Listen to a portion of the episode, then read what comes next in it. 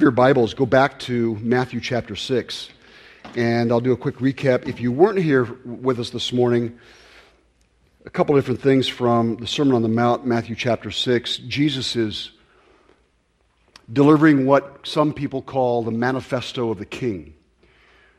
And we learned this morning that uh, much, of the, much of the Sermon on the Mount is really designed to uh, realign what true faith is and true religion is versus what the Pharisees and what the Sadducees, what the Sanhedrin, which was the governing religious body of the day, was teaching the, uh, the people at the time. And there are three chapters, and in the middle of the chapter, Jesus contrasts, as he does throughout the entire uh, Sermon on the Mount, different things. You have heard it said, but I say. You have heard it said, but I say. And you'll see that over and over again. And as he contrasts what is true versus what is false, as well as what he establishes relative to his own authority. So Jesus not only is contrasting the true and false, but he's also establishing his authority as the Messiah. And what he is saying is uh, over and against what the Pharisees, Sadducees, and scribes the religious leadership says of the day. The people were burdened by these, these things. The law had taken over to a point that it was burdensome to them. And they were living underneath this law, this religious system that was essentially external and hollow.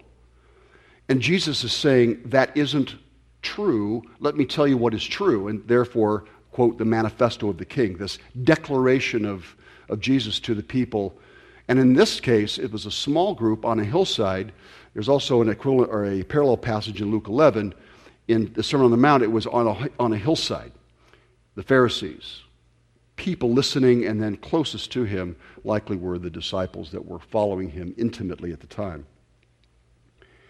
Right in the middle of, of the Sermon on the Mount, we find the Lord's Prayer, which really is the disciples' prayer. It's not the Lord's Prayer, really. He's teaching us to pray. He was teaching the disciples to pray. Thus, the disciples' prayer. This is for us. We also said this morning that it is not for necessarily a recitation, although that's not a sin or that's not misuse. It's probably not what Jesus was teaching here. More to the point, Jesus was using this as a pattern or a model for prayer. It's a divine model for our prayers. And what you can do is you can overlay uh, what Jesus teaches here in the Sermon on the Mount in chapter 6 with many other different prayers, and the themes seem to string out all along Jesus' ministry, into Paul's ministry, etc., all through the New Testament. There are these common themes. And the common themes really drive the disciples' prayer. And we'll, we'll see those in just, a, in just a few minutes. The outline is this it's, a, it's easy, three part outline. The, the first is the preface of true prayer. And that's in verse 9, the first part of verse 9. The preface of true prayer. The second point is, or the second lesson as he takes us to school, as Jesus takes us to school, is the petitions for God's concerns then come second. And that's verses 9, second half of verse 9, 9b, and 10. And then the third lesson in what Jesus is teaching his disciples and teaching us is the petitions for our own concerns. And we said this morning that there's a reason why he starts out with this preface. Let's read the preface together and we'll make some comments, and it will get us into the prayer, and then we'll begin to unpack the lesson that Jesus had for the disciples and he has for us. After he gets done with the, the uh, contrasting uh, of true and false. He says, don't pray like the Gentiles. Don't pray like the, the, uh, the, the, Jewish leadership. Don't pray with meaningless repetition. Don't be like them, for your Father in heaven knows what you need. You don't have to cajole God into giving you something. That's not what this is all about. This is about fellowship with your Father. Flatly, plainly, that's what this is. And it flows from there because he starts out in verse 9 pray then in this way, Our Father in heaven.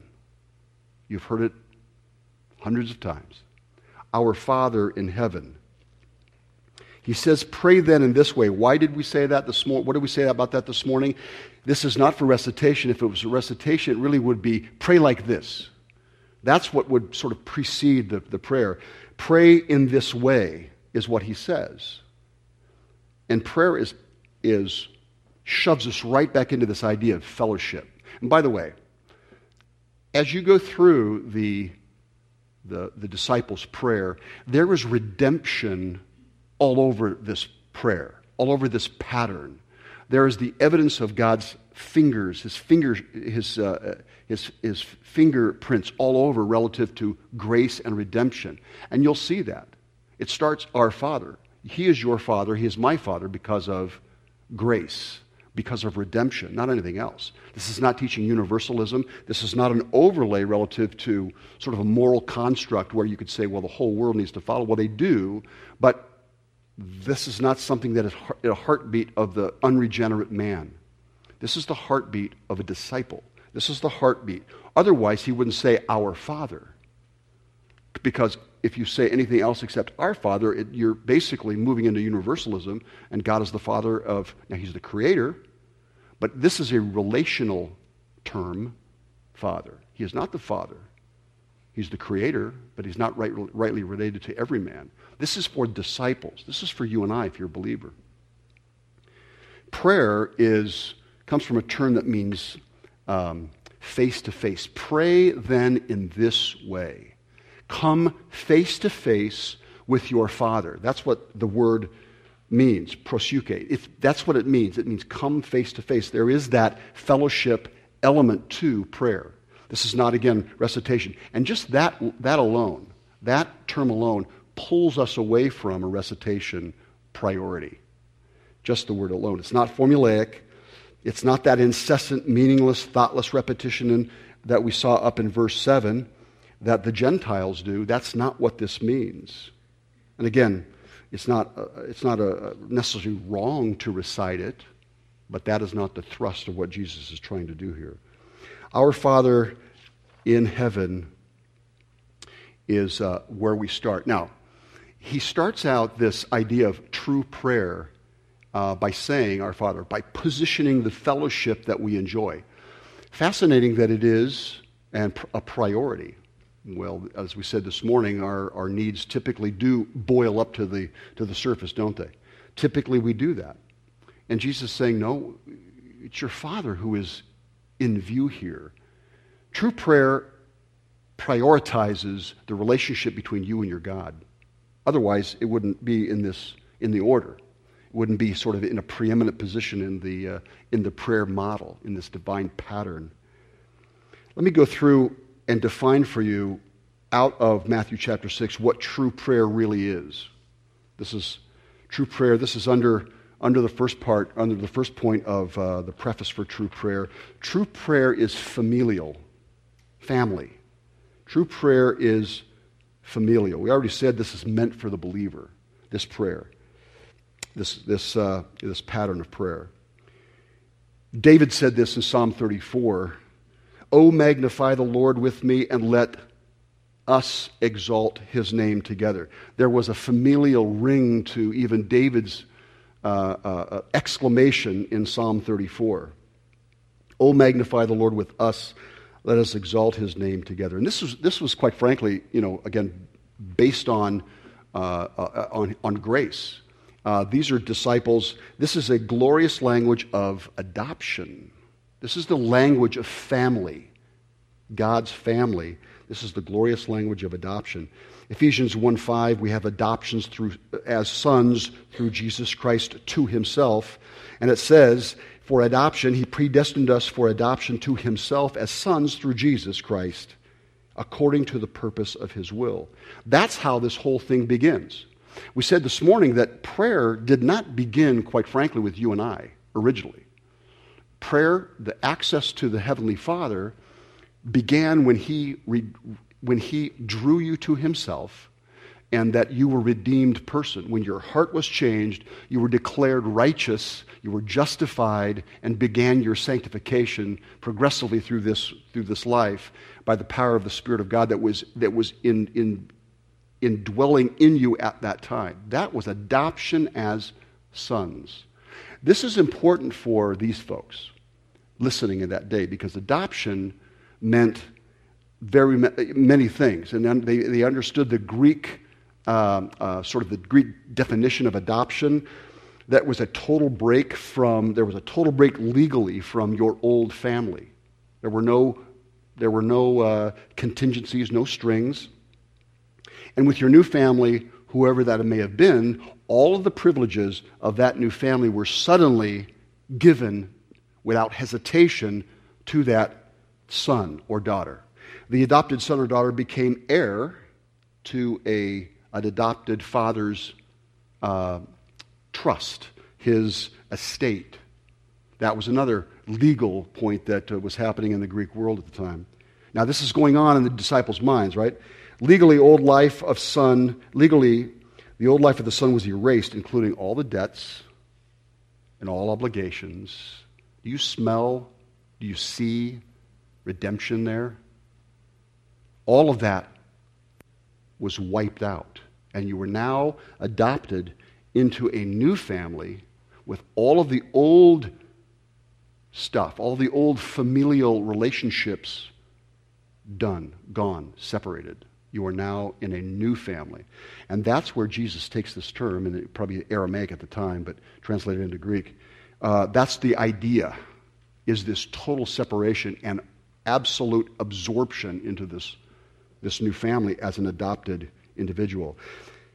He later says in John, or in another account in John, but as many, you, have heard this, John 1.12, but as many as received to him, to them he gave the right to become the children of God. Same idea. Even to those who believe on his name. This is a very, very strong idea. And, you know, for, for us and our family, uh, my wife Pam, you, you know her, uh, she's adopted. We've, we have, uh, you know, discussed this for 35 years, and, uh, and, and, the idea of adoption is a glorious thing, particularly in spiritually speaking. Otherwise, we would not have been, you know, we would not be his own. Out of this adoption came, comes this, this, uh, uh, this heartbeat that screams for a father for his father. Not screams literally, certainly, but it's just that yearning. Maybe that's a better word for it. What, does, what, is, the, what is the term that you have heard that, we, uh, that, that, signifies this intimacy, this childlike uh, uh, intimacy. It's what? It's Abba Father. Now, that is a sign of, there is, there's some, some misnomer that that's a uber familiarity, you know, sort of a term. It really is, you know, it is really Father in an intimate sense. It's really Father in an intimate sense. Um, it doesn't really, you know, it, it doesn't really connote overfamiliarity whatsoever. Um, we'll talk about that in a, in a few moments. This idea of, of, of the, the plurality, the plural sense of the, the, uh, the prayer, Our Father, we are coming to Him. We are adopted sons. We are in the family of God. And even it extends into, it extends into the church. The, the, the word ecclesia. You'll hear that from times. You'll see it online. You'll, people use that term. The called out ones, that's a plural. Ecclesia, you'll see at conferences and so forth. That's what that means. Plural, the called out ones. So true prayer is familial. We have a father. That's not difficult to see, but if you begin to you know, pull the layers back, it has depth to it. True prayer is also God centered. Just out of this out of this verse. Verse 9 Pray this way, our Father who is in heaven. It's God centered. So it's not man centered, it's God centered. The objective to our prayers, our praying, is communion. That is the objective to our prayer. It is, it is, it is occupying space, if you will, in prayer with the Father. It is intimacy at a familial level. Now, don't forget that, and I'm not forgetting that he, throughout the entire New Testament, there are scattered all across the pages of Scripture, we're enjoined to bring our needs to him. But in this case, it really is the priority, and that is that True prayer is God's centered. And we said that earlier today, we said that the, uh, the and again, this is a two parter, so I have to go back to uh, some of that stuff this morning. That we, we're not there to extract things from God, like the, uh, like the, uh, the priests of Baal trying to pound the ground and dance and sing and yell, trying to cajole Baal to, to do their bidding, and Elijah was sarcastically chiding them along the way. That is not it. That is not what we are to, we are to be doing. It's interesting that Daniel Doriani is one of the uh, sort of one of the uh, premier commentators, one of the teachers that uh, has focused on the, pr- on the prayer itself. Um, and he simply says, No prophet ever taught the people to pray to God as our Father. Interesting. Only on rare occasions in the Old Testament is the term father used. And even when it's used in the Old Testament, it's used a, as an analogy, not as direct reference to God as Father. So how here's Jesus using the word, using the word Father. Can you understand now again why this was pushing buttons relative to the people on a positive note? Really? Father? And pushing the buttons on a negative note to the Pharisees and the Sadducees and the religious leadership who was upholding this religious system at the time. They didn't really like that much. They were offended. They were offended, and we can see that in John 5 when Jesus violated the Sabbath. But what else did he do? He called God his Father now, in that case, it was equality with the Father. It was really a, a, a, an under, underlining of his deity. But the idea of any per- person calling God their own Father was, to the, says, to the Pharisees, blasphemous. It was offensive. And they didn't take lightly to that. The term Father also, in the first part of this verse, drives home a couple of important things I'm going to give to you. It, it, it drives home how he relates himself, the Father relates himself to Jesus the Son. His redemptive work would bring glory to the Father, and we read that in John 6:38. Um, we can turn there if you've got a Bible there, John 6:38. That, and actually, and 842, but John 6, 638 said, says this, For I have come down from heaven, not to do my own will, but, to the, to, but the will of him who sent me. Jesus was in the business, which he was when he was 12 years old in the temple, right? He's, about, he's, he's doing his father's business when his mother and father left the Passover and was on their way home, and he was left in Jerusalem, and they said, Where have you been? And I've been in the, my father's house. I've been about my father's business. His father's business. He, he was in the business of glorifying his Father. How does he relate? How does the term Father relate to him, him and you and I? I'll give you a laundry list, a quick laundry list of how it relates to you and I. For Jesus, that was his, his Father. They were, as it says in John, pros ton theon. It, they were face to face for eternity. They were together intimately for eternity in John 1. They were together. For you and I, we were adopted. We were brought to the family. And so, how does the, how does the term father relate to you and I as children? One is we are called sons. And I'll give you that, that reference, Matthew 5 45. That's one thing. He justifies us as sons in Romans 8 31 and 32. So we're sons. He justifies us. He disciplines us. A father disciplines us. I don't like that. Well, you should. Why?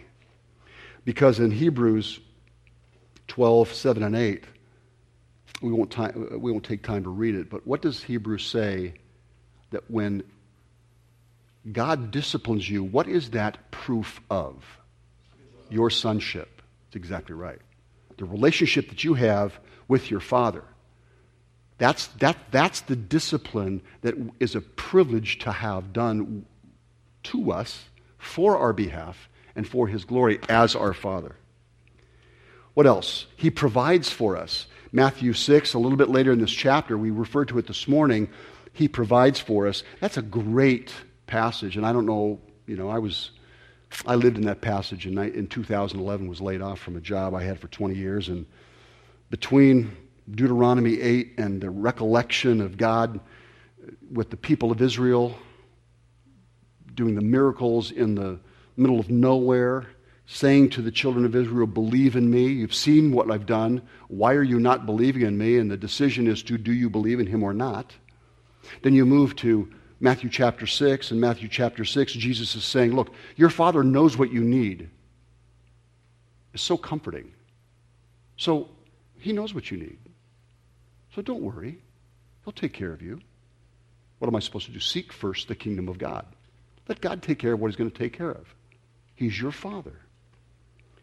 He also protects. He's our refuge in Psalm 18. He's a protector. Dads, you are a protector provider for your families. Those of you that are not married men, you will be, you should be, a protector provider. He is also compassionate as a father. Let me read to you Isaiah 63. This is wonderful. I will recount the steadfast love of the Lord, the praises of the Lord according to all that the Lord has granted us, the great goodness to the house of Israel that he has granted them according to his compassion, according to the abundance of his steadfast love. That is the word chesed. You'll hear that from time to time. People use that word. That is a glorious, glorious word. And we don't have time to do a word study this morning. But that's the word. Hold on to that because that's something we might come back to in the future. For he said, Surely they are my people, children who will not deal falsely, and he became their Savior. In all their affliction he was afflicted, and the angel of his presence saved them. In his love and in his pity he redeemed them. He lifted them up and carried them all the days of old. Isaiah was recounting this idea that God is compassionate, the Father is compassionate. Now, where we come to the Father, there's a balance between uh, this intimate, childlike sonship that we have and one other thing, and that is a, an element that people don't either don't know, don't want to know, they dismiss, or they're sort of curious about, but they really don't delve into, and that is the fear of God. Now, the word fear is used all across the New Testament, but let's, let's call it reverence reverence, reverential awe. It's this idea of reverence. There is, a, there is an important balance that we have to main, maintain between intimate fellowship that Jesus is saying we have because we're part of his family, our Father. But it is not something that we go into flippantly. We don't go to God sort of without that sort of respect, that, that reverential awe. And we, there's a balance between the two because it says, yeah, he's our Father, but where is he? Our Father in heaven. You see, in just that sentence, you peel the layers back and you see not only the Father as an intimate Father, an intimate being with us by grace, but in heaven there is, there is immanence. You've heard this. There's immanence he is close to us through relationship with, in a relationship through Christ. And there's transcendence. That is, He is God. And there's this balance that we have to maintain as we kneel before Him in this intimate fellowship setting, the setting of fellowship. Life begins with fear, Proverbs says in Proverbs 1, chapter, uh, chapter 1, verse 7. Fear is the beginning of everything this, this idea of reverential awe. And some, we, we leave that behind a bit, and A.W. Pink kind of summarized it for me. And I, I, read this as we were driving along one day, one day in the last several weeks, and I just, I closed my book. I just had to kind of think about it, read it again. I read it to Pam. It was just so good. Let me read it for you on this balance of relationship, this intimate communion, and biblical fear. Not terror, not terror, different, but awe and respect. What a blessed balance this gives to the previous phrase. if that tells us, in, in, of course, it's in the context of the book, if that tells us of God's goodness and grace, this speaks of greatness and majesty. Goodness and grace, our Father, and greatness and majesty, this idea of reverential awe, this fear. If that teaches us of the nearness and dearness of his relationship to us, this announces his infinite elevation above us. If the words Our Father inspire confidence and love, then the words Who is in heaven should fill us with humility and awe. These are the two things that should ever occupy our minds and engage our hearts. The first without the second tends toward unholy familiarity. The second without the first produces coldness and dread or terror. By combining them together, we are preserved from both evils and a suitable balance. He uses an old term, equipoise. Interesting. A suitable balance is wrought and maintained in the soul as we duly contemplate both the mercy and the might of God, his unfathomable love, and his immeasurable loftiness. Now, that is an earful. But that balances our Father intimacy, intimate communion with who he is in the heavens, this balance between fear and the intimate communion we have as sons. Look at verse 9 in, in the second part and verse 10. Verse 9, and the second part of verse 10, he moves to, away from our Father who is in heaven and he begins to lay out petitions. So we saw the preface. Now we see the petitions for God's concerns. This is where we start the beginning of a list of six, and we'll rapidly move through these. The first three are for God's concerns, the last three are for our concerns. He comes first, our concerns are second. And there's an interesting juxtaposition in why. God's concerns are, are, are preeminent. You know, the first four commandments and the Ten Commandments in the Decalogue were God focused. Our vertical relationship. It is God who is preeminent in all of these things. It is ours to please Him. Folks, it, it, it, it's ours to please Him. Uh, uh Hebrews 11 6, and this is something you've heard before, uh, we have to just hold to this even when we're praying. And without faith, it is impossible to please Him. Faith meaning everything, everything relative to your life of faith. For whoever would draw near to God, and that's what we do in fellowship, in our prayer, we are drawing near to God. That's what it is. For whoever would draw near to God must believe that He exists and that He rewards those who seek Him if you truly seek Him, He will reward that seeking. But the idea is this that we go to Him and we please Him. That is the preeminent position of our hearts, the posture of our thinking. You know, it's interesting. I came across a, a passage, and I want to read it for you.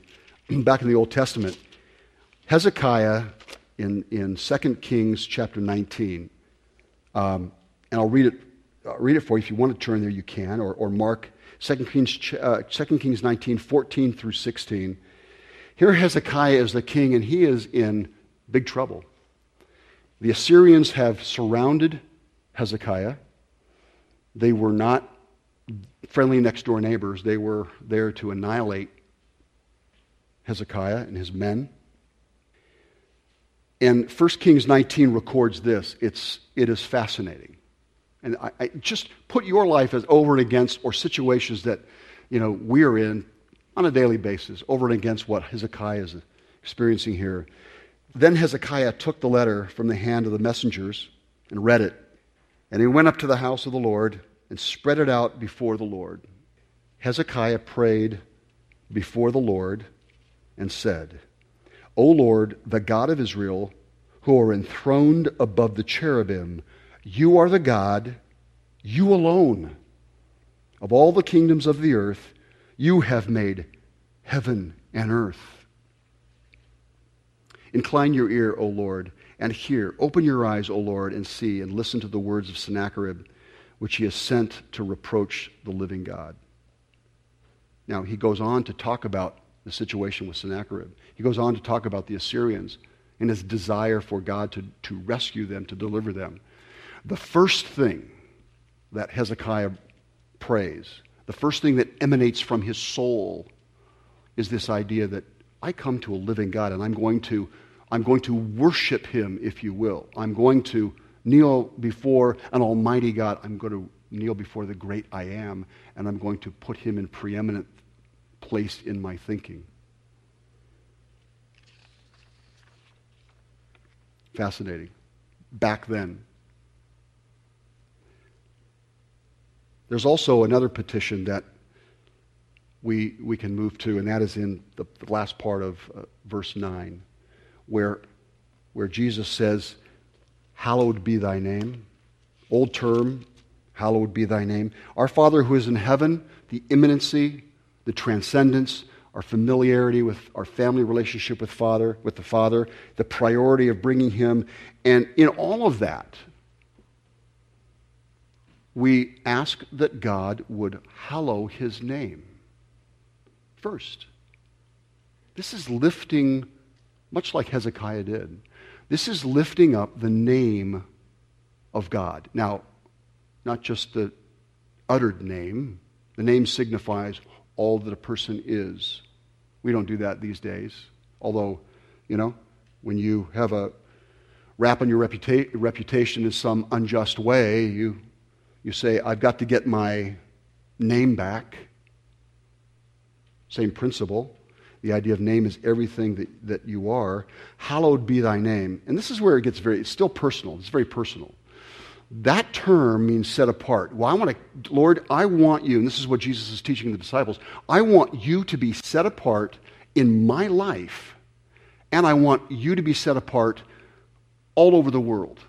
That people would see this hagios, this holiness of who you of who you are. I want you to be separated from lesser things in my life and in the lives of those around me. I want to be a sanctifying influence to those people who I who I know, who I minister with, who I go to church with, who I go to school with, who I work with. I want your name to be separated from the trivialities of the world.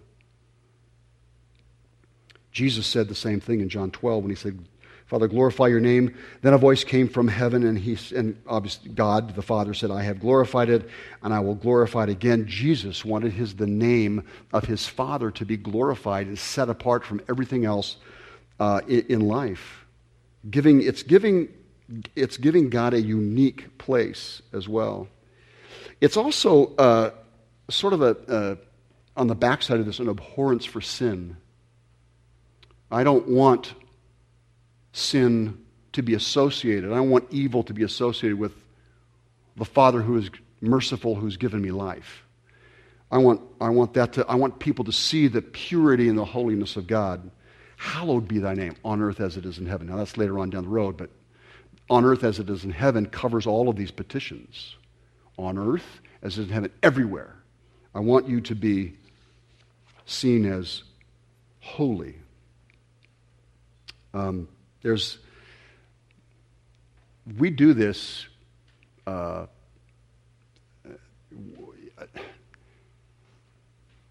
this is all. This is also I guess the, the idea would be that, that, that Paul refers to in Philippians, in Philippians 2, that it's not just in our lives, it's not just sort of in the heavens, it's also in the minds of unbelievers, and they will one day separate God from all the trivialities. They will realize at one point, because in Philippians 2, Paul, you've heard this, so that the, so that the name of Jesus, every knee should bow in heaven, on earth, and under the earth. That was Paul's heartbeat. Philippians chapter 2, nine, uh, uh, verse 10 and 11. Every tongue will confess that Jesus Christ is Lord to the glory of God the Father. This is the heartbeat of a believer. Oh, this is juxtaposition to what he was referring to earlier up in, the, up in the chapter when he was saying, This is not the way you pray. This is the way they pray. This is the way the Greeks pray. This is the way that the Pharisees laud themselves. This is not what you are. This is what you are. There's a, there is a, a if you go to Revelation chapter 4, and we won't do it tonight, but put, put, a little, put a finger in Revelation chapter 4 and take some time to read through the picture of worship in Revelation chapter 4. It is magnanimous. As you, even in later in, in, in chapters 21 and 22, the worship of God is magnanimous. It is, it is, it is, we are to hallow his name now and forever. What's the next petition, the next idea, the next desire for God? Number two, that we would hallow his name and that his kingdom would come on earth as it is in heaven.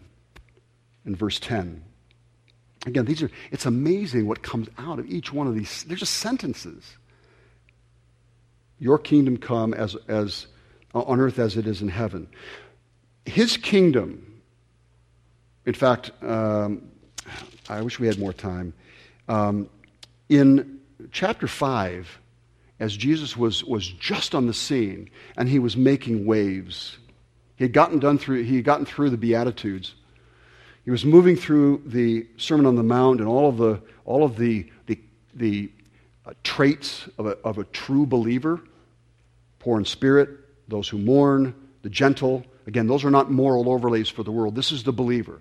This is who this is those who hunger for righteousness, the merciful, the pure in heart, etc. And he moves down into chapter, or, uh, down further into the chapter to verse 17. And this is the apex of this whole Sermon on, the, Sermon on the Mount, chapters 5, 6, and 7, when Jesus said, Do not think that I came to abolish the law of the prophets. I did not come to abolish, but to fulfill.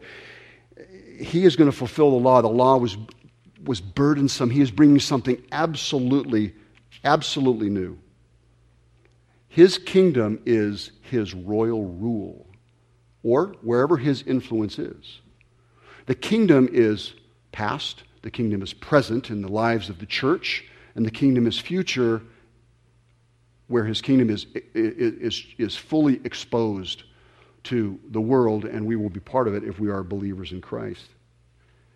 Your kingdom come on earth as it is in heaven. Your kingdom come. This is the heart of a spiritual warrior, quite frankly, because I want my king, I want him on the throne. I want him to be seen as king, as he is. That was the heartbeat of the disciples. That was the heartbeat of Jesus, obviously, when he's teaching his disciples to pray this way.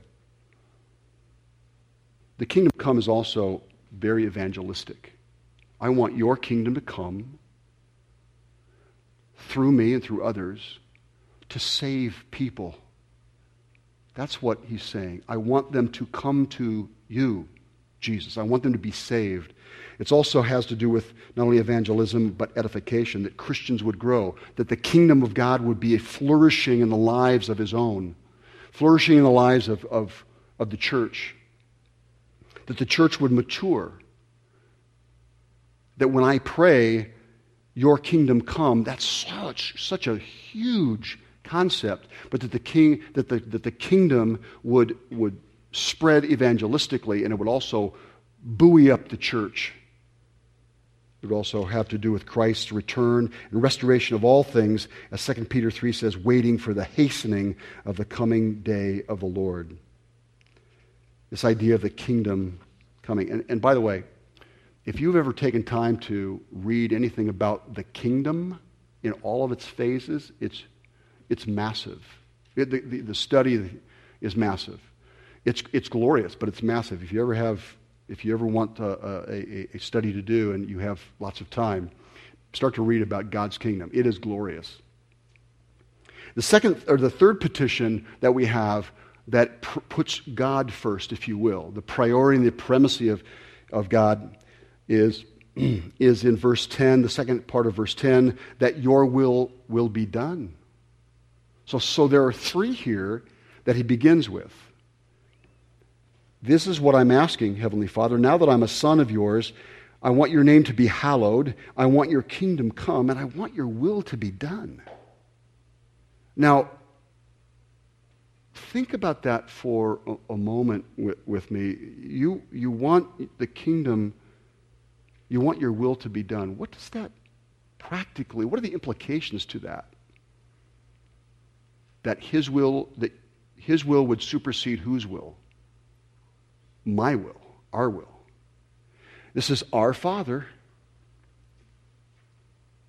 Our will is subjective and submissive to the will of God. Are we ready to do that? Is that really sort of the heartbeat of your prayer? And that is that he would, his rule, his will would then supersede your will in all things. That is a place of demanding submission. It is having to do with the extension of his kingship. And knowing this implies his will over my will implies not only submission, but what to his will? Obedience. That I am praying that your will would be done. If your will is done, my will is submissive to your will, Heavenly Father. Our will is submissive to you. And if that's the case, then I have to be willing to be an obedient servant. I have to be obedient. Which, by the way, is a chief trait of a redeemed man or woman. Obedience is a, re- is a chief trait of, of a redeemed man or woman. And if ever you if ever you want to know what the traits of a true believer are, spend time in the, in the Word in 1 John. Because throughout, the, throughout, the, throughout 1 John, there are signs of saving faith scattered all through 1 John. Such a, it's a great study. It's also, it buoys you up. Lord, show me the things that would testify to your, your life in me. Let me see my life. And, and then, of course, you pursue those things as well. Obedience. But without obedience, there is there is uh, that's without obedience that's that's evidence of or a desire to obey, a pattern of obedience. We all disobey. It's the pattern of obedience that's the issue. This has to do with his lordship. This whole idea of your will would be done. Isn't it interesting when we sort of pump the brakes on something we're, we're so familiar with and begin to set down? And believe me, we said early this morning, and we'll have to, I have to repeat it, it this is a vast ocean of, of, of biblical truth, uh, this, this idea of, of praying. And Jesus is teaching his disciples to pray. It, it just, it's the first sip, as I said this morning, drinking in an ocean of grace. That's what this is. But that's the first step. It's the first sip. Begins to assuage our thirst. But this is his kingdom. This is not my kingdom. So I approach him, hallowing his name. I approach him that his kingdom will come in all of its manifestation in my life and the life of the church. And I approach him asking his will to be done.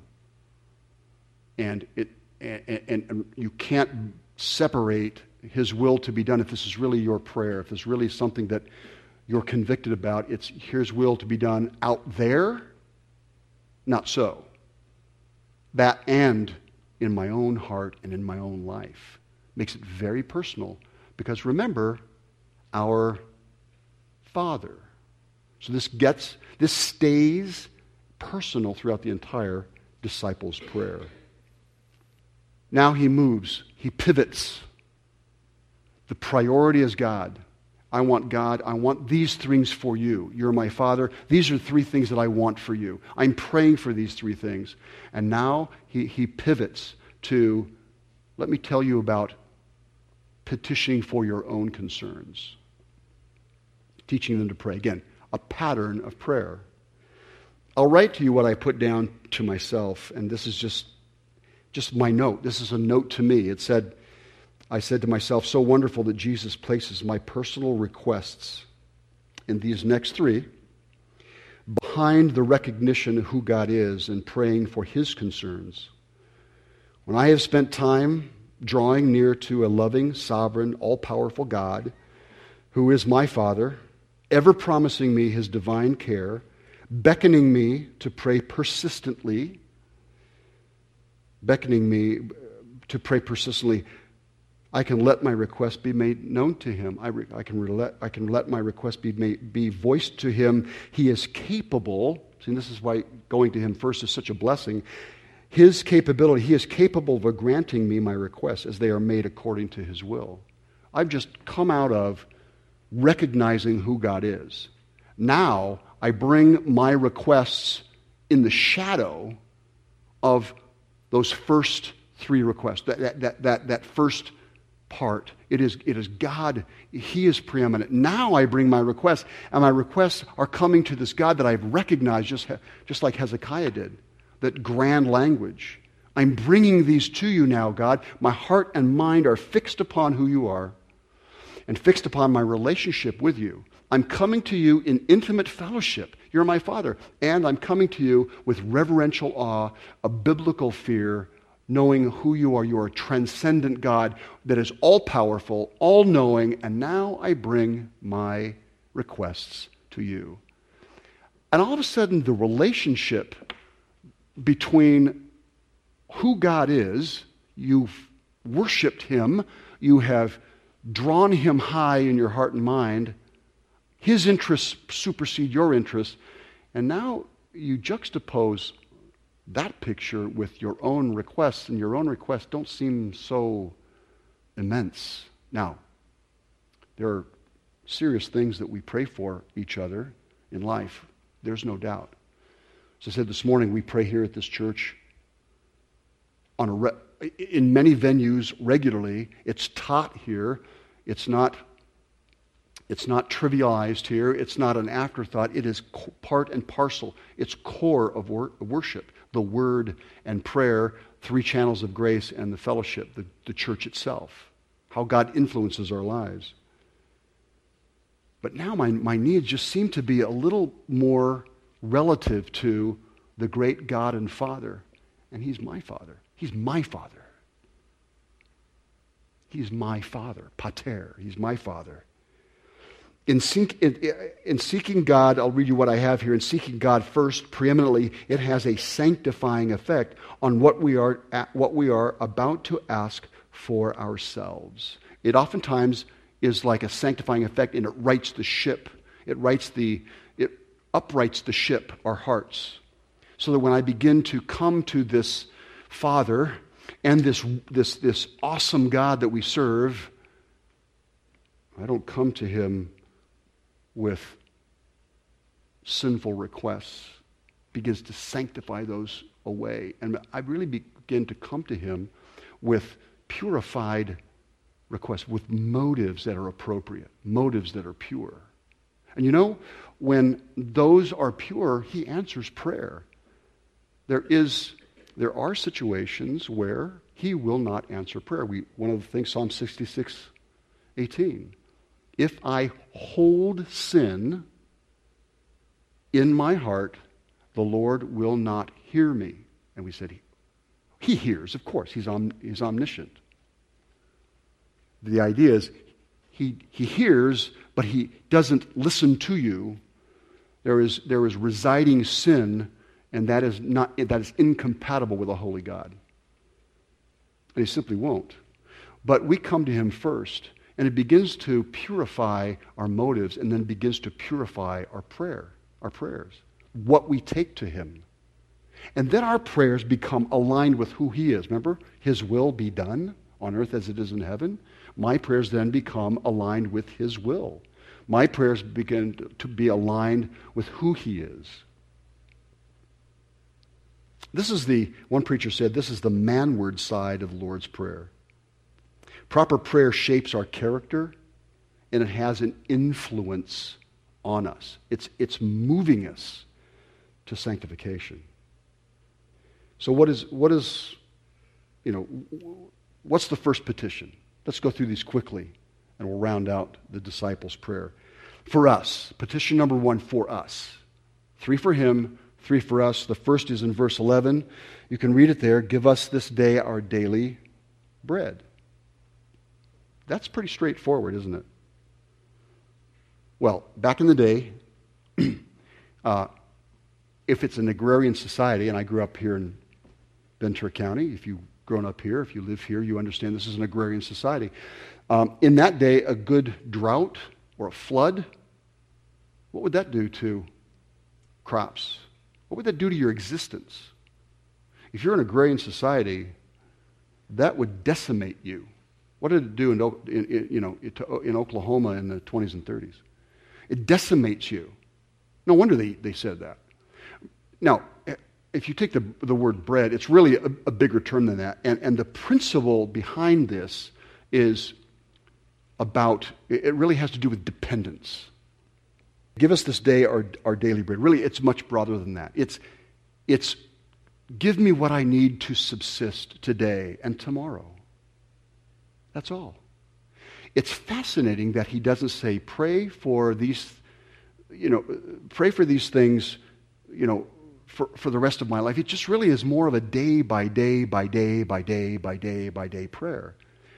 Now, why is that?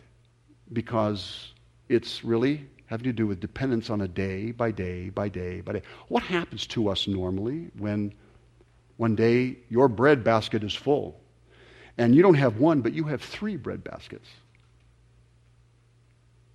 You maybe have four. What do we do if we're using the bread analogy? What happens typically?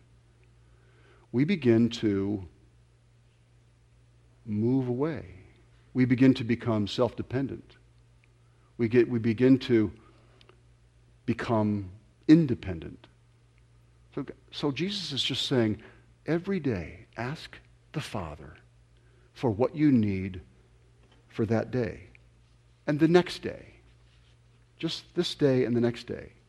There's an urgency about this, by the way.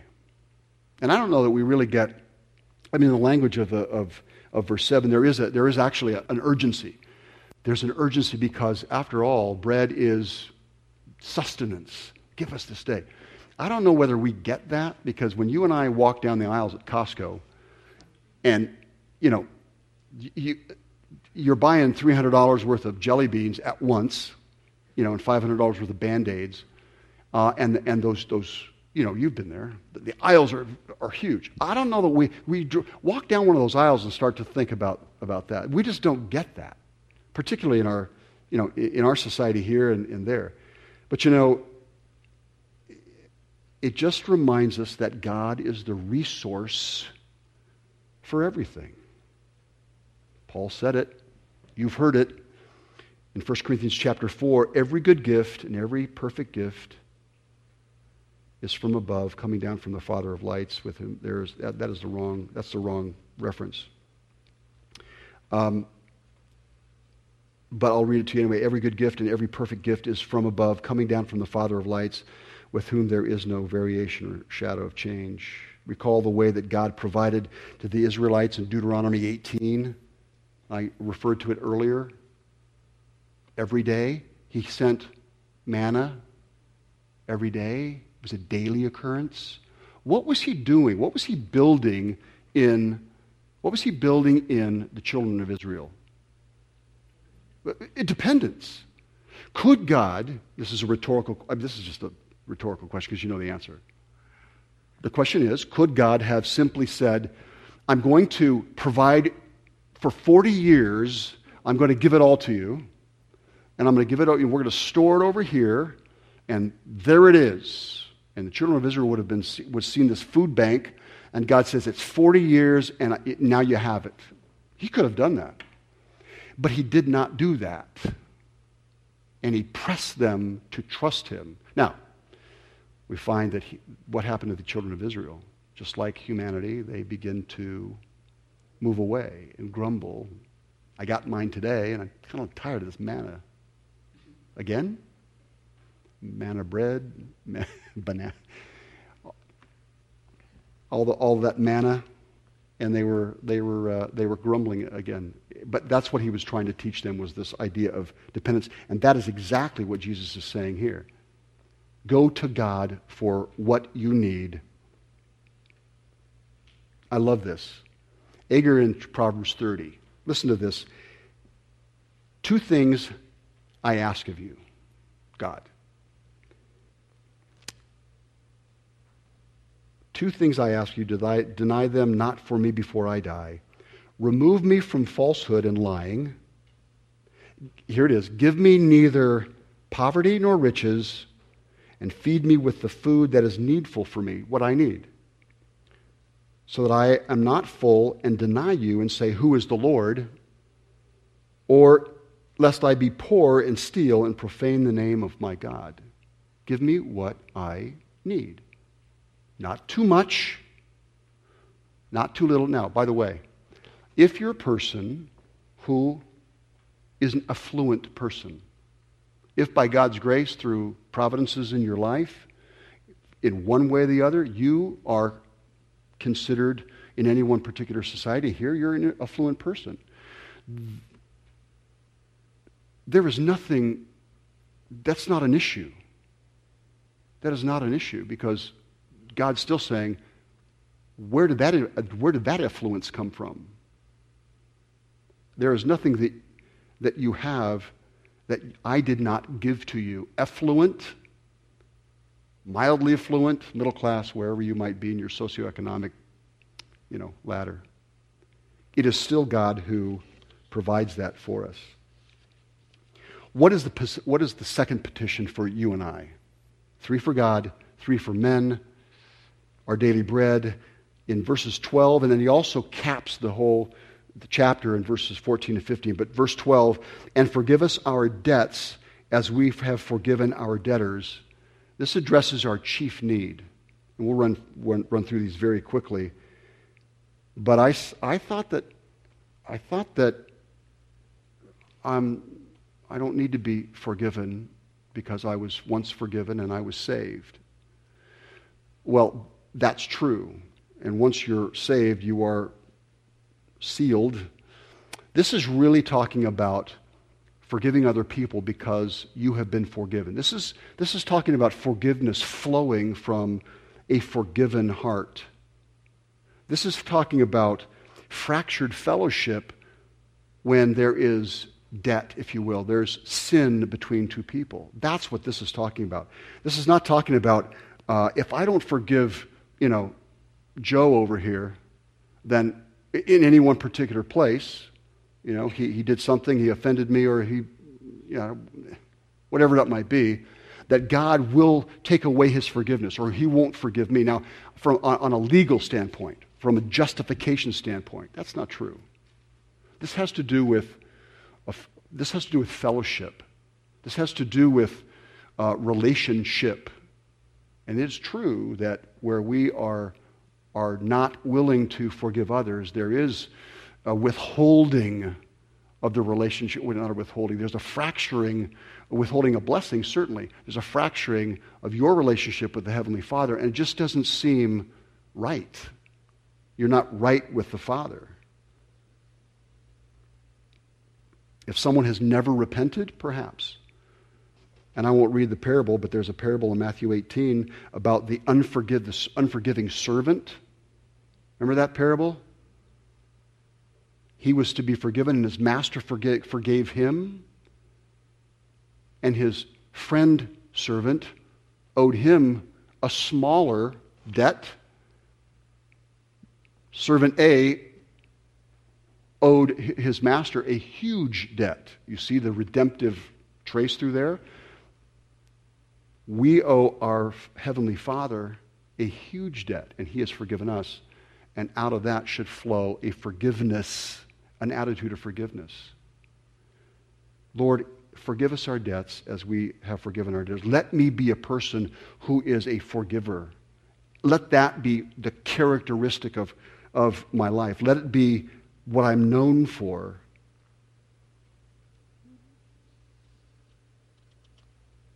Forgiveness flows from a forgiving heart. We have to be a confessing people, by the way. If you're not a person who, I'll put it in the positive, we have to be people who are quickly, aggressively uh, confessing sin. In, in, in 1 John 1 9, you know, where John is saying, You confess your sin. Come to me and confess your sin. The whole, the whole passage is probably more than we have for right now, but certainly if we say we have no sin, we are deceivers of so, uh, uh, ourselves and the truth is not in us.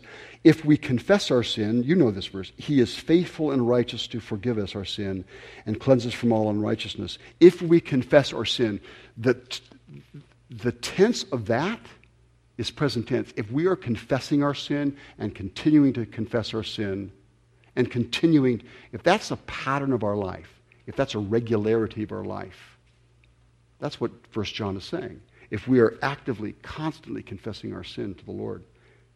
And again, it's been, it's, it's, it's a relationship, it's a relational perspective.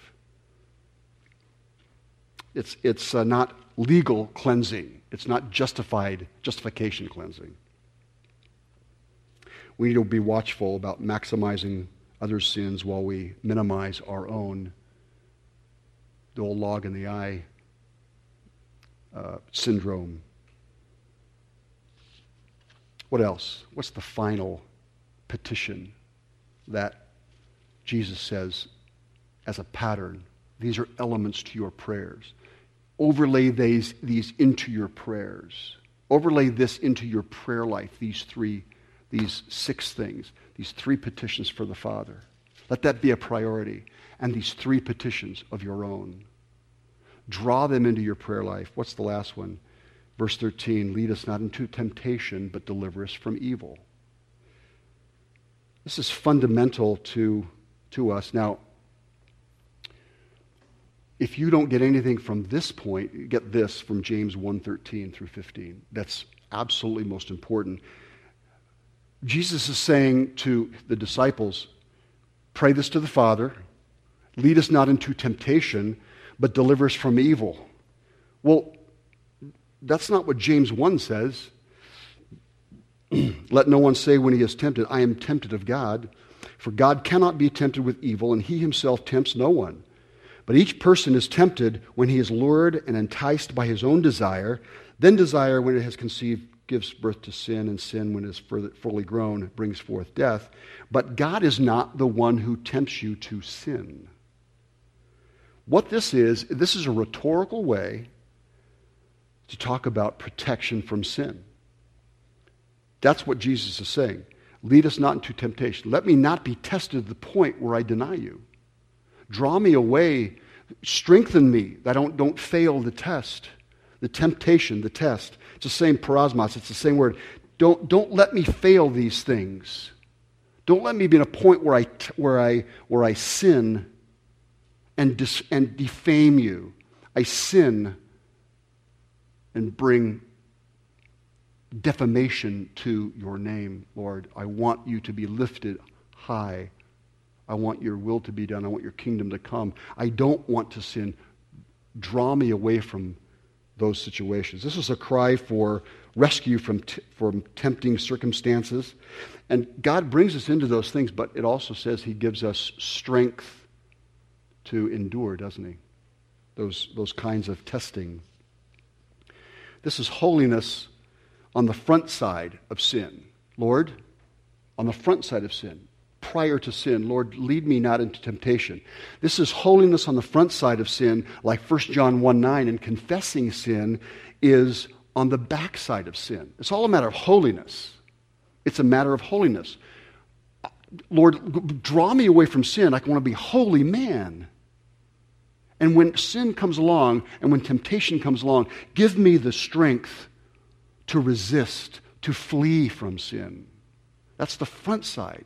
Before sin happens, that's that the, the, the, element of holiness prior to, and 1 John 1 9 is the holiness on the backside of sin when he says, if you are, if you confess your sin, if you're constantly confessing your sin, and by the way, we have to constantly confess our sin because we constantly sin.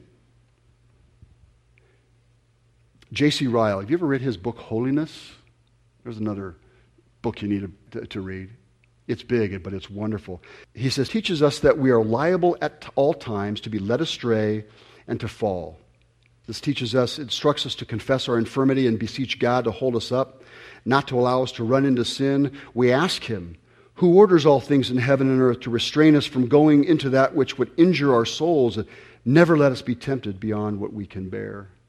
And of course, 1 Corinthians 10:13 says, "No temptation has overtaken you, but such as is common to man. And God is faithful, who will not allow you to be tempted beyond what you are able, but with the temptation will provide a way of escape, of victory, that you may also be able to endure it. David said the same thing in Psalm 114 Do not incline my heart to any evil thing, to practice the deeds of wickedness with men who do iniquity, and do not let me eat of their delicacies. Do not let me eat of their. Don't let me sin, Heavenly Father. I don't want to sin. I want to be a pure man. I want to be pleasing to my Heavenly Father. Look, we have a responsibility when it comes to sin, too. It's praying on the front side, it's confessing on the backside. What do we do proactively to address this idea of sin? Bathe in the Word. Bathe in the Word. Psalm 119.11, Your word have I hid in my heart that I might not sin against you. Every BBS kid, every Awana kid has memorized that. It's still truth from the divine mind and heart of God. 1 Corinthians 6.18 says, flee from sin. What does that mean? Of course I flee from Don't put yourselves in a position to lust. Don't put yourself in a position to steal. If you have a weakness, keep me from circumstances like that. If I'm, vul- if I'm vulnerable to the flesh, like David and Bathsheba, keep me from that. If I lack the strength of Joseph, to move away quickly from a situation like Potiphar's wife that had him by the coat. Remember that story in Genesis 39? She had him by the coat. She had him dead to rights. And he, he got out of there. He fled sin. Now, just principleize that, that in any principle, any situation that you might find yourself. Keep me from, such, from circumstances where I might be deceived or lack courage or resolve like, who, who would in your mind, small enough group tonight, who, who in your mind would be the poster boy for being deceived, lack of courage, and totally losing all resolve whatsoever in a moment when you're challenged in the light of a small fire by a small girl? Peter. Lord, if I'm, if I'm not bold, if I'm not courageous, oh, strengthen me, Heavenly Father, but don't lead me to those places. If I, and if I, and if I, if that's what you're going to teach me, then strengthen me. Give me strength to escape the temptation, if you will, the trial. Let me have victory over that. If I covet riches like Elisha's servant Gehazi, if I am to deceive other people like Ananias and Sapphira, if I'm a deceiver, if I tend to go that direction, Lord, move me away from those things. Again, we're saved. We have the Holy Spirit indwelling in us. We have the power to, to, uh, to escape sin, if you will, to kill sin, to move away from sin. The world doesn't have that. But make no mistake, our sinful flesh is still alive and well. But if I do encounter these things, I want to respond in a righteous way. That's what that means. That's what it means when he says, Lead us not into temptation. I don't want to sin. I want to be a holy man. Well, this prayer, this instruction from the master teacher, this, these lessons are a gift from the very lips of God Himself. And this morning, I, I and maybe it's just something in my mind. I, when I read through this, I, I can't help but put myself in that place.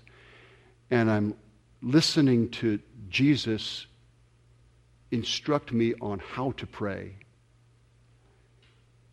And I look at him, and you're looking into the face of the Creator. And he's simply saying, pray this way, use these principles, use this construct. This is the way I want you to come to me. This is not to restrict, put a, put a damper, restriction on our praying heart as so much as it is to guide our praying heart. That's what this is. This is not a recitation. This is fellowship with the Father. These are principles. These are patterns.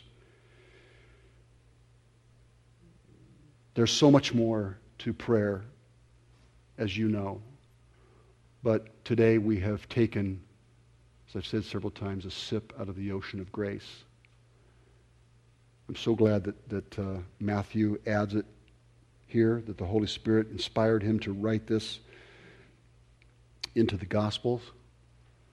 Because as we look into the, into the eyes of Jesus himself, we are reminded that God's Word is open to us here in Matthew chapter 6, and so is his ear to our prayers. If we come to him as he's, as he's outlined here. Why don't we pray together? Oh, Heavenly Father, I know that I know that for myself, sitting in this passage for many hours has, has not expose the entirety of the theme of prayer throughout your word.